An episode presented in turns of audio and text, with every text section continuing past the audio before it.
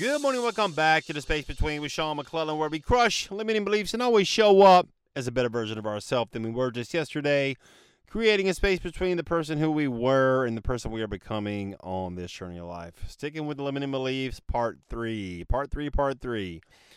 Limiting beliefs, are they your core beliefs or are they beliefs that you've been given by somebody else?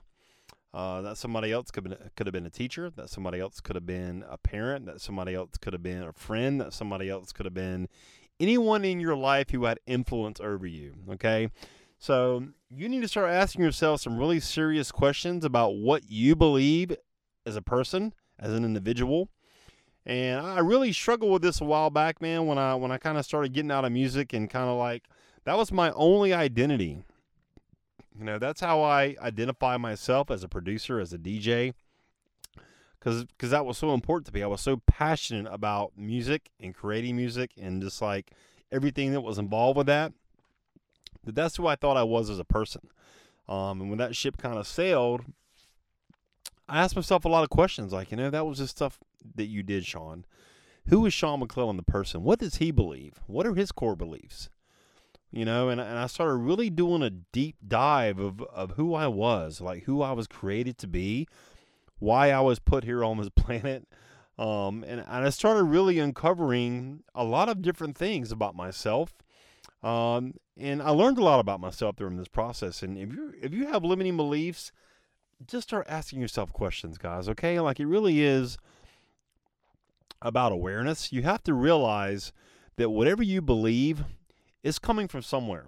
It might be it might be something that you heard when you were younger. It might be something that your parents kind of molded you into. It could have been something in church. It could have been something in school. It could have been something with your friends. Like we all have some sort of belief system about ourselves. And sometimes that belief system isn't really a positive one or a good one.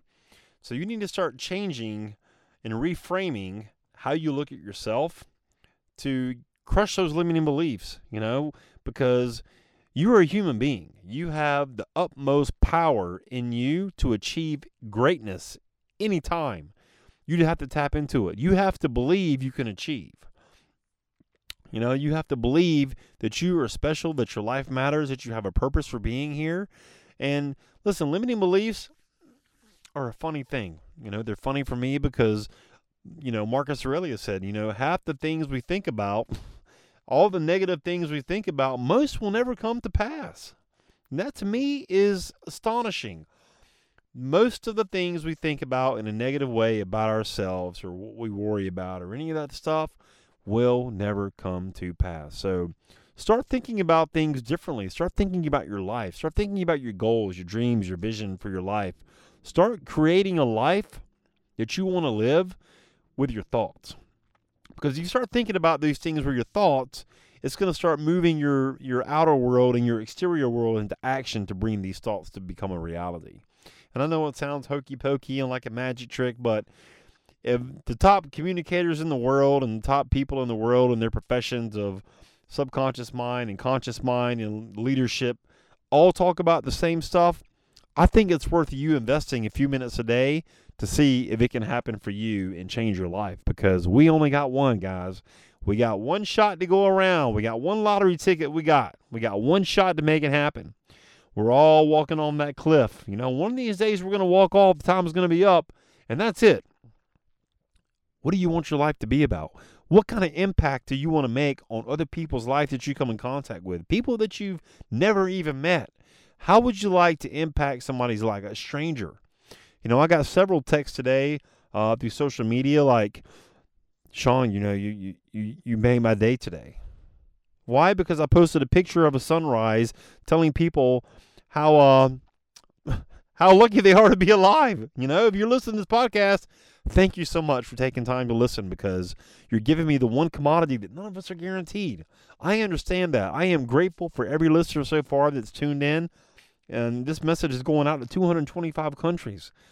You know, uh, it just makes me happy to know that people are listening and that I'm hopefully inspiring you and encouraging you to recognize how important you are and how much your life matters. Okay.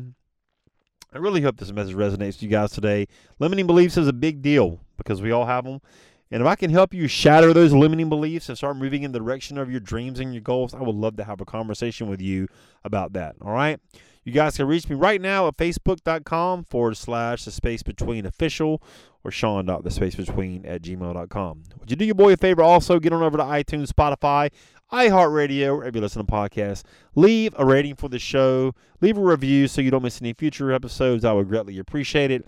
And we will see you guys next time on The Space Between.